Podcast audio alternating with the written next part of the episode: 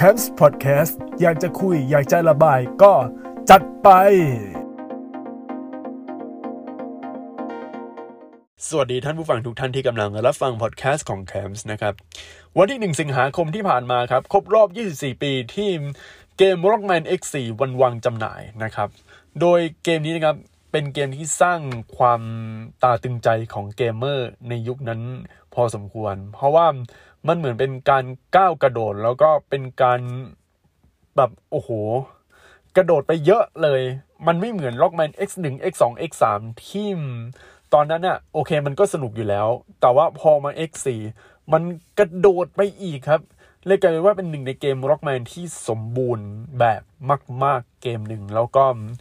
คือทางคนสร้างเขาก็แพลนอยู่แล้วว่าเขาจะให้จบที่ X5 นะครับ แล้วก็ เริ่มต้นด้วยที่ Lockman Zero 1 นะครับ แต่ Lockman X6 ก็โผล่มา ซึ่งผมเล่าไปแล้วในเกมห่วยแต่ผมชอบนะครับ ว่า เฮ้ย Lockman X6 เนี่ยมันมีที่มาอะไรยังไงนะครับ แต่ว่าวันนี้เราจะมาคุยเกี่ยวกับ Lockman X4 เราคุยประเด็นเรื่องอะไร ก็เป็นเรื่องความประทับใจของเกมนี้แล้วก็สิ่งที่เป็น iconic นะครับ เป็นไอคอนเลยว่านี่คือ Rockman นะ แล้วก็สิ่งที่ทุกๆคนเขาต้องแบบโอ้โหพูดถึงนี้เนี่ยมันมันความรู้สึกแบบ nostalgia มันก็โผล่มาเต็มที่นะครับอะด้วยเพลงนะครับ เรามาพูดถึงเพลงเปิดดีกว่า เพลงเปิดของเกม Rockman X4 นะครับ ชื่อเพลงคือ 負けない愛がきっとある นะครับแปลเป็นไทยคือ รักมิอาจเอื้อมถึง คือถ้าเป็นเวอร์ชันญี่ปุ่น เวอร์ชันญี่ปุ่นคือเขาใส่เพลงออกมาตรงๆตุบเลย แต่พวกเสียง sound effect นะครับ มันจะไม่มี เพราะว่าถ้าเป็นเวอร์ชันอังกฤษเนี่ย อย่าง Mega Man X4 มันจะมีเสียง sound effect มีเสียงชาร์จมีเสียงอะไรอย่างเงี้ย แต่ว่าเขาจะไม่ใช้เพลงเพลงของญี่ปุ่น เนื่องจากว่าลิขสิทธิ์นะครับ ใน Rockman X4 เนี่ยเปิดเพลงแบบโอ้โห มันยาวเลยนะครับ แต่ว่ามันแค่นิดนิดหน่อยหน่อย คือผมก็ยังไม่รู้ว่าเขาเอาเพลงนี้เอามาใส่ตรงๆยังไงนะครับ แต่ว่าเกมพวกตระกูล Rockman ของ Capcom ในยุค PlayStation 1 นะครับ เขาจะใช้เพลงจากแบบศิลปินจริง ๆ แล้วเอามาลงนะฮะ ก็อย่างเพลงอย่างอะไรอะ Lockman 8นะครับเขาก็ใช้เพลงอีกเพลงหนึ่ง แล้วก็ Lockman X4 ก็ใช้เพลงที่ผมพูดไป Lockman X5 ก็ใช้อีกเพลงหนึ่ง แต่ว่าสิ่งที่มันตาตึงใจที่สุดคือ เนื้อเรื่องแล้วก็ความเป็น Rockman X4 นะครับ โดยเนื้อเรื่องของ Rockman X4 นะ ถ้าเหมือนแบบเป็นเส้นเรื่องที่แท้จริงเนี่ย คือเราต้องเล่นเป็นซีโร่นะครับ เพราะว่าใน Rockman 3 ภาคแรกเนี่ย เหมือนเขาปู เนื้อเรื่องแบบเน้น X เป็นหลัก แต่ว่าพอซีโร่เนี่ยแล้วก็ช่วงสามภาคแรกเราก็ไม่รู้ว่าซีโร่เนี่ย มันมีที่มาอะไรยังไงครับ เพราะว่าบางทีเนี่ย เราก็อยากรู้ต้นต่อของซีโร่ว่ามันเกิดอะไรขึ้น แล้วพอมาเล่นจริง ๆ ของในภาค Lockman X4 เนี่ยทำให้เรารู้เลยว่าที่มาของซีโร่เนี่ย มันเป็นยังไง แล้วมันแบบมันพลิก พอสมควรก็คือสิ่งที่ซิกมาเนี่ยเขาเป็นตัวร้ายคือเป็นตัวร้ายตัวสุดท้ายของในซีรีส์ X จนกระทั่งถึงพอภาค X8 เนี่ย ตัวร้ายมันมีร้ายกว่านั้นคือลูมิเน่นะครับ พอเป็นแบบนี้เข้าเนี่ย X4 ก็งง เอ๊ะเอ๊ะทำไมซิกมามันเป็น คือทำให้เราตั้งคำถามไงว่า ที่มาของซิกมามันเป็นยังไง ที่จริงคือมันก็เป็นหน่วย Irregular Hunter นะครับ ถ้าเป็นอังกฤษคือ Maverick Hunter เอ่อคือเป็นหน่วยที่คอยล่าพวกตัวตัวอะไรอะจะเรียกไงเดียเขาเรียกตัวเลพิลอยที่มีความคิดผิดปกตินะครับทำร้ายพวกเลพิลอยด้วยกัน ซึ่งเลพิลอยก็คือพวกตัวหุ่นยนต์ตัวหุ่นยนต์ที่โอเค คือเหมือนประชากรเนี่ยเป็นหุ่นยนต์นะในโลกของ Rockman X นะครับ เป็น อยู่ในช่วงยุคที่มนุษย์เนี่ยอะเหลือไม่กี่คนแล้วกำลังใกล้สูญพันธุ์หรือเปล่าผมไม่ทราบ แต่ว่า Reploid นี่โอ้โห เยอะมากนะครับ เป็นยุคที่หุ่นยนต์ครองเมืองก็แล้วกันนะ ถ้าเป็นอย่างพวกช่วง original คือ Rockman 1 Rockman 2 Rockman 3นะยังมีมนุษย์อยู่นะครับ แต่ว่าพอ Rockman X เนี่ยเป็นยุคที่หุ่นยนต์นี่ครองเมือง แล้วก็มีความคิดมีชีวิตมีจิตใจอะไรอย่างนี้นะครับ ซึ่งนี้ก็คือ Reploid นะ แล้ว Reploid ที่มันเป็นผิดปกติก็คือคอยทำลายพวก Reploid ต่างๆ เนี่ยมันจะเป็นคือผมก็ไม่รู้ว่าทำไมเขาต้อง Reploid เหล่านี้ต้องเป็นรูปแบบสัตว์อะ มันคล้ายๆแบบเหมือน Horizon อะทำไมไม่ต้องเป็นรูปแบบสัตว์อะหลายตัวเลย อะ มีช้างมีแมมมอสมีเพนกวินมีอะไรอะโอ้คือถ้ายิงจากภาคแรกมีมีลิงมี คือคือผมก็สงสัยทำไมต้องเอาแบบสัตว์ทำไมเป็นหน้าตาธรรมดาอะอย่างอย่างพวกแบบเกรดอย่างเงี้ย เออ มันน่าจะมีนะที่เป็นแค่ตัวเฉยๆอะแต่นี้ต้องเป็นรูปแบบสัตว์มาแล้วก็เอามาทำอย่างนี้นะครับโลกแมนิกสี่เนี่ย เนื้อเรื่องของซีโร่ผมพูดเลยว่า มันด้วยความที่ตอนนั้นเป็นเด็กทำให้เรายังไม่รู้ความรู้สึก ที่เจ็บปวดของซีโร่ตอนนั้นผมจำได้เลย ผมเล่นซีโร่แล้วก็พอสู้กับไอริสเสร็จเนี่ยผมกด skip แล้วเล่นต่อ เฮ้ย นี่คือเรื่องจริง คือเมื่อก่อนเนี่ยตอนแรกผมไม่อยากรู้พวกเนื้อเรื่องนะคือ ผมเล่นแบบตรุยด่านตรุยไปเรื่อยๆเดี๋ยวไอ้เนื้อเรื่องเดี๋ยวค่อยค่อยว่ากัน แต่พอมาตอนโตเล่นอีกทีนึงโอ้โหเจ็บปวดจริง ๆ เลย แต่เอาจริง ๆ นะ มัน ล็อกแมนเอ็กซี่อะเหมือนคือเรื่องเนื้อเรื่องของซีโร่เหมือนทำออกมามันไม่สุด เพราะว่าเขาไม่ปูเรื่องไอริสมากแบบคือเราโผล่มาอยู่ๆอะซีโร่ไปมีความสัมพันธ์กับไอริสแล้วพอมาอยู่ๆคือสู้กับ Colonel พอ Colonel แบบตายไป แล้วไอริสโมโห แล้วก็ ล้างแค้นซีโร่แล้วจบ คือเราไม่รู้ที่มาที่ไปแล้วก็ไม่รู้ว่าซีโร่เจอกับไอริสยังไง รักครั้งแรกของซีโร่เป็นยังไง เราไม่เห็นเลยครับ โอเคมีแอนิเมชันแต่ว่า เราเห็นแต่อะไรอะตอนแรกมาซีโร่ตื่นขึ้นมาปวดหัว แล้วก็มีเงาของดร.ไวลี่อยู่ แล้วแบบ พอดูไปดูมาอ๋อคือซิกมาได้รับผลกระทบของตัวที่ไวรัสที่อยู่ตรงหน้าผากของซีโร่ไงอะไรอย่างเงี้ยเลยกลายเป็นว่าซิกมาโดนไวรัสไป ที่จริงอะซีโร่คือตัวแบบตัวร้ายเลยนะ แต่ว่าพอซิกมาโดนเขากลายเป็นว่าเหมือนเป็น เป็นเวรกรรมไปนะครับ แล้วกลายเป็นว่าซีโร่เป็นตัวดีที่จริงอะเป็นตัวร้ายเลย แต่ว่า ไอความร้ายเนี่ยมันไปเข้าซิกมาไป เออ อันเนี้ย อันนี้คือเนื้อเรื่องที่เออว่ะ แต่ว่าเรื่องความสัมพันธ์ของไอริสอะไอวันไอ fighting for อะไรเนี่ยผมก็ยังไม่อินเนี่ยเล่นกี่ครั้งกี่ครั้งก็รู้สึกยังไม่อินเนี่ยแต่ไอเรื่องที่ต้นตอมแบบต้นตอความหายนะของ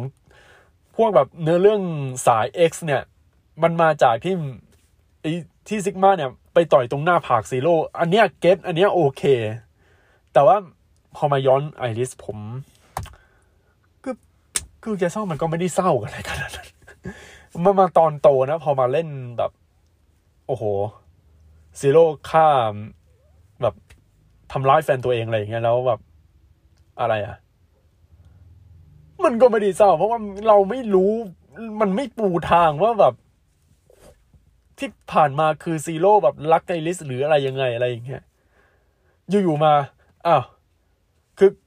คือครั้งแรกนี่เห็นไอริสคืออ๋อรู้แล้วรู้แล้วหรือว่าความสัมพันธ์มันเร็ว หรือว่ามันก่อนหน้านั้น คือซีโร่เจอครั้งแรกถ้าเล่นเป็นตัวเกมนะคือ เจอด่านแรกเลยด่านแรกที่ก่อนที่จะสู้ไอตัวหุ่นยนต์ใหญ่ๆอะ่ะ แล้วก็กระโดดไปไอริสก็แบบก็นอนอยู่อย่างนั้นอะ แล้วแบบเขาไม่พูดต่อเขาแบบนี่มันเป็น plot hole มากๆ ทำให้ผมไม่ค่อยอินกับความสัมเรื่องของความสัมพันธ์ระหว่างซีโร่กับไอริสนะครับ อันนี้อย่างแรกเลยต่อไปสิ่งที่ผมชอบชอบมากเลย เวลาตายเสียงมาปูคือผมชอบเวอร์ชันอังกฤษมาก ถ้าเป็นเวอร์ชันญี่ปุ่น เสียงมันจะ fade แบบไม่ค่อยเท่าไหร่ แต่เสียงอะดุดันเสียงของเวอร์ชันญี่ปุ่นอะดุดันชอบ แต่เวลาตายมันไม่ถึงพริกถึงขิง ถ้าเป็นเวอร์ชันอังกฤษ โอ้โหซีโร่กระโดด แย่แย่แย่แย่แย่แย่ท่าตายแบบว้านว้านว้านนะครับถึงพี่งถึงแล้วมันแสดงถึงความเจ็บปวดด้วยจำนวนฟองที่แบบพุ่งโอ้โหทุกวันนี้ผมก็ยังงงว่าทำไมเวลาตายมันต้องฟองแบบกระจายแบบนั้น แล้วเวลาโดนหนีบโดนทับเนี่ยแล้วฟองมัน หลุดรอดมาจากไอ้เครื่องหนีบเหรอ ผมก็ยังสงสัยนะครับยังสงสัยจนถึงทุกวันนี้เลย ว่าทำไมทำไมพวก X กับซีโร่โดนแบบตายแล้วขนาดโดนหนีบแล้วมันแตกเป็นฟองแบบเป็นอะตอม อะตอมแบบเล็ดลอดออกมาจากตัวหนีบ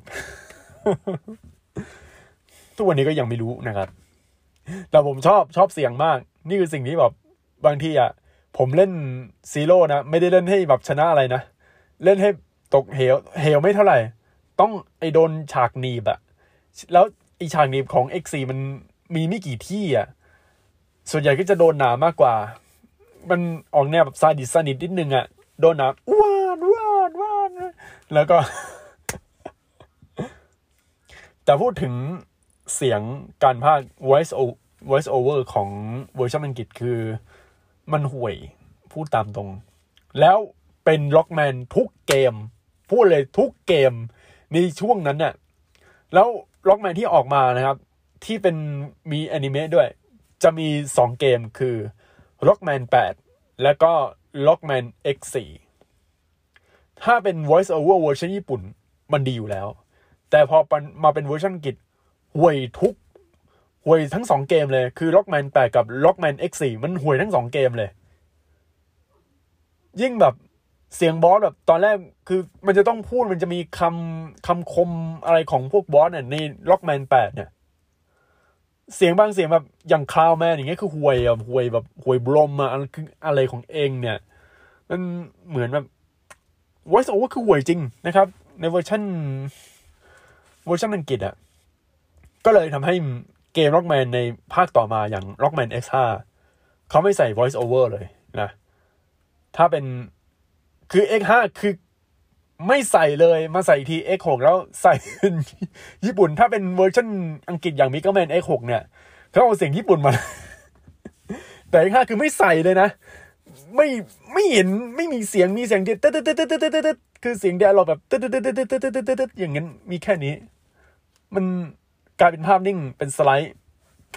มันมันทีมก็ขี้เกียจเกินไป ให้เวลาทั้งสามปีล็อกแมน X4 คือจาก X4 มา X5 เนี่ย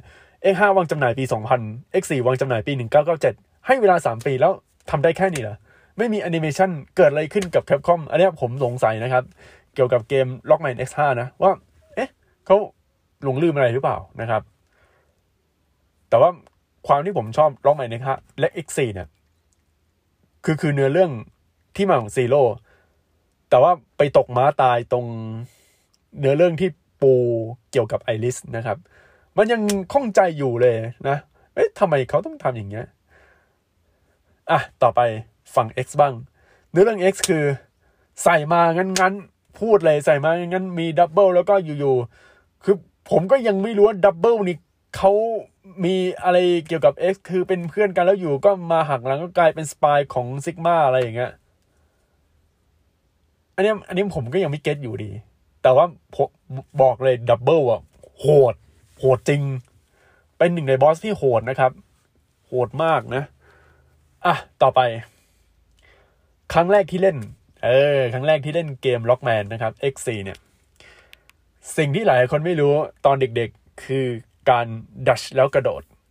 อันนี้คือสิ่งที่จำเป็นมาก เพราะว่าบางด่านต้องใช้วิธีนี้จริง ๆ ถ้าไม่ใช้คือตายอย่างเดียว ด่านที่ใช้ก็มี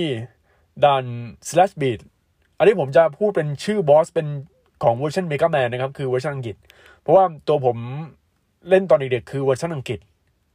ก็คือ หรือว่าไม่ต้อง slash beat เรียกเป็นบอสที่เป็นสัตว์อะไรเงี้ยนะอะด่านสิงโตด่านสิงโตจะมีบางฉากที่ต้องกระโดดยาวๆนะครับ แล้วก็ด่านด่านแมวน้ำวอรัสนะครับด่านนี้ มันจะมีบางช่วงที่ต้องกระโดดคือเดชแบบกระโดดด่าน เดี๋ยวเดี๋ยวกำลังคิดอยู่ ด่านอะไรวะ ด่านที่ต้องกระโดด บังคับกระโดดคือด่านมังกร มังกรต้องกระโดดนะครับ ในช่วงที่โอ้โหโคตรกว้างเลย แล้วโอ้โหจริง ๆ มีหลายฉากนี้ที่ต้องที่ต้องแบบบังคับกระโดดอะถ้าไม่กระโดดคือ เราไม่รู้อะแล้วไม่มีใครสอนด้วยเรื่องดัชเรากระโดดอะ มาดูอีกทีหนึ่งคือเผลอเราเพิ่งรู้นะครับกลายเป็นว่าต้องดัชกระโดดดัชกระโดดไปเรื่อยๆนะครับ ถึงจะตัวเกมนี่โอ้โหมันเลย พอหลังจากนั้นเนี่ย พอเล่นเสร็จโหสนุกครับ พูดเลย ตั้งแต่นั้นมาเราก็ผ่านนะครับ ซึ่งเพลงเพลงประกอบ ถามว่าเพลงมันโอเคไหมเพลงไหนที่ผมชอบ เพลงด่านจะไปสู้กับคาเนลนะครับ อันนี้เพลงเพราะ แล้วก็เพลงด่านเห็ด เพลงด่านเห็ดก็เพาะนะครับ แล้วก็ด่านปากระเบนก็เพาะ แล้วด่านอะไรอีกสี่ด่าน อันที่สี่อะก็ก็ส่วนใหญ่จะมีอย่างเงี้ยแค่เนี้ยที่ผมรู้สึกว่าเพลงอะ โอเคนะครับ แล้วก็เพลงด่านที่ไปสู้กับ Double Iris แล้วก็ด่าน General เนี่ย เป็นเพลงธีมอะ อันนี้ก็รู้สึกถึง ความความน่ากลัว เออ คือเนื้อเรื่องเอาจริงนะ Rockman X4 อะทำดี perfect แต่มันไม่ได้ดีมากขนาดแบบ บางทีมันก็หลุดๆอย่างที่ผมพูดไป Double คืออยู่ๆมาเป็น spy อะไรอย่างเงี้ย มันไม่มีเหตุผลมากพอ ว่าทำไมเขาเป็น spy แล้วมาอะไรอย่างเงี้ยหรือว่าหายไป ทุกวันนี้ก็ยังงง พอสู้เสร็จอะอยู่ๆไปสู้กับเจเนอเรลต่อ มัน คือคือเนื้อเรื่องยังไม่ปูแบบให้มันสมเหตุสมผลอะไรกันนั้น คือมันเหมือนมีมางั้นงั้นอะอารมณ์แบบมีมางั้นงั้นเลยทำให้เนื้อเรื่องมันยังไม่ถึงอะไรขนาดนั้นนะครับ ถ้าในเรื่องแบบดราม่าจริงคือ X5 X5 คือดราม่าจริง ๆ ที่แบบโอ้โห อันนี้หลังสุดยอด X5 นี่คือเป็นภาคจบเลย แต่ X4 แบบยังมันมันดีเพราะว่าระบบอะไรต่างๆ คือมันสมบูรณ์นะ แล้วเรื่องของเกราะนะครับ เกราะธรรมดาถ้าแบบเก็บครบสี่เกราะโหดโหดมาก โหดยิ่งกว่าพวกเกราะ คือถามว่าโหดยิ่งกว่าเกราะในยุค Super Famicom ไหมผมมองว่า ถือว่าเป็นเกราะที่โอเคมากเกราะ Fourth Armor เนี่ยเกราะที่ผมชอบคือเกราะของ X2 ที่ชาร์จสองที่เป็นชาร์จแล้วสองลูก อันนี้ผมชอบมากนะ ในบรรดาที่เล่น Rockman มา ถ้าเป็น Fourth Armor เนี่ยมันยังได้อยู่ แต่ก่อนก่อนที่ผมเกลียดมากเลย Falcon Armor Falcon Armor แบบใน X6 นะ เกลียดมาก X5 ยังพอทนคือไอ้ที่ charge shot แล้วก็เป็นไอ้ที่เป็นลูกเล็กๆอะ่ะ อันนั้นยังยังโอเคอยู่ เพราะว่ามันบินได้อะไรได้ แต่ว่า X4 นี้แบบหูตุ้มตามมากเลย ผมชอบตรงแบบ charge shot ของ X4 มากที่เป็นโอ้โหชาร์จแล้วเป็นพลาสมาตูมอย่างนั้นนะแล้วพอมาด่านต่างๆ เนี่ยมันรู้สึกลงตัวนะ เรื่องของเสียงเพลงเรื่องของความยาก มันไม่ยากเกินไป ถ้าตอนเด็กๆอะเล่นยาก Sigma เนี่ยเล่นเล่นยากเลย แต่ว่าพอตอนโตเออเล่นง่าย แต่ที่เล่นยากจริง ๆ นะ คือ Sigma ของ Rockman X3 ยากมากต้องใช้ save state เอานะครับ ในการเล่นคือเล่นผ่านอีมูถึงจะผ่านได้นะ แต่พอมาเป็น X X4 นะ X4 นี่โหง่ายเลยนะถือว่าโอเคอยู่ สามารถเล่นจบได้ไม่กี่ชั่วโมงถ้าเล่นแบบสปีดรันนะครับ โดยรวมเนี่ย มันเหมือนเป็นร็อกแมนสำหรับคนที่ซื้อเครื่อง Play 1มา PlayStation 1 เลยนะ แล้วแบบ เหมือนเป็นการเปิดโลกเข้าสู่โลกของ PlayStation 1 แล้วเปิดโลกเข้าสู่ความความล้ำลึกหรือเวลาเรานึกถึงอ๋อเขาเรียกว่าความทรงจำดีๆ ในช่วงวัยเด็กดีกว่านะครับ เพราะว่า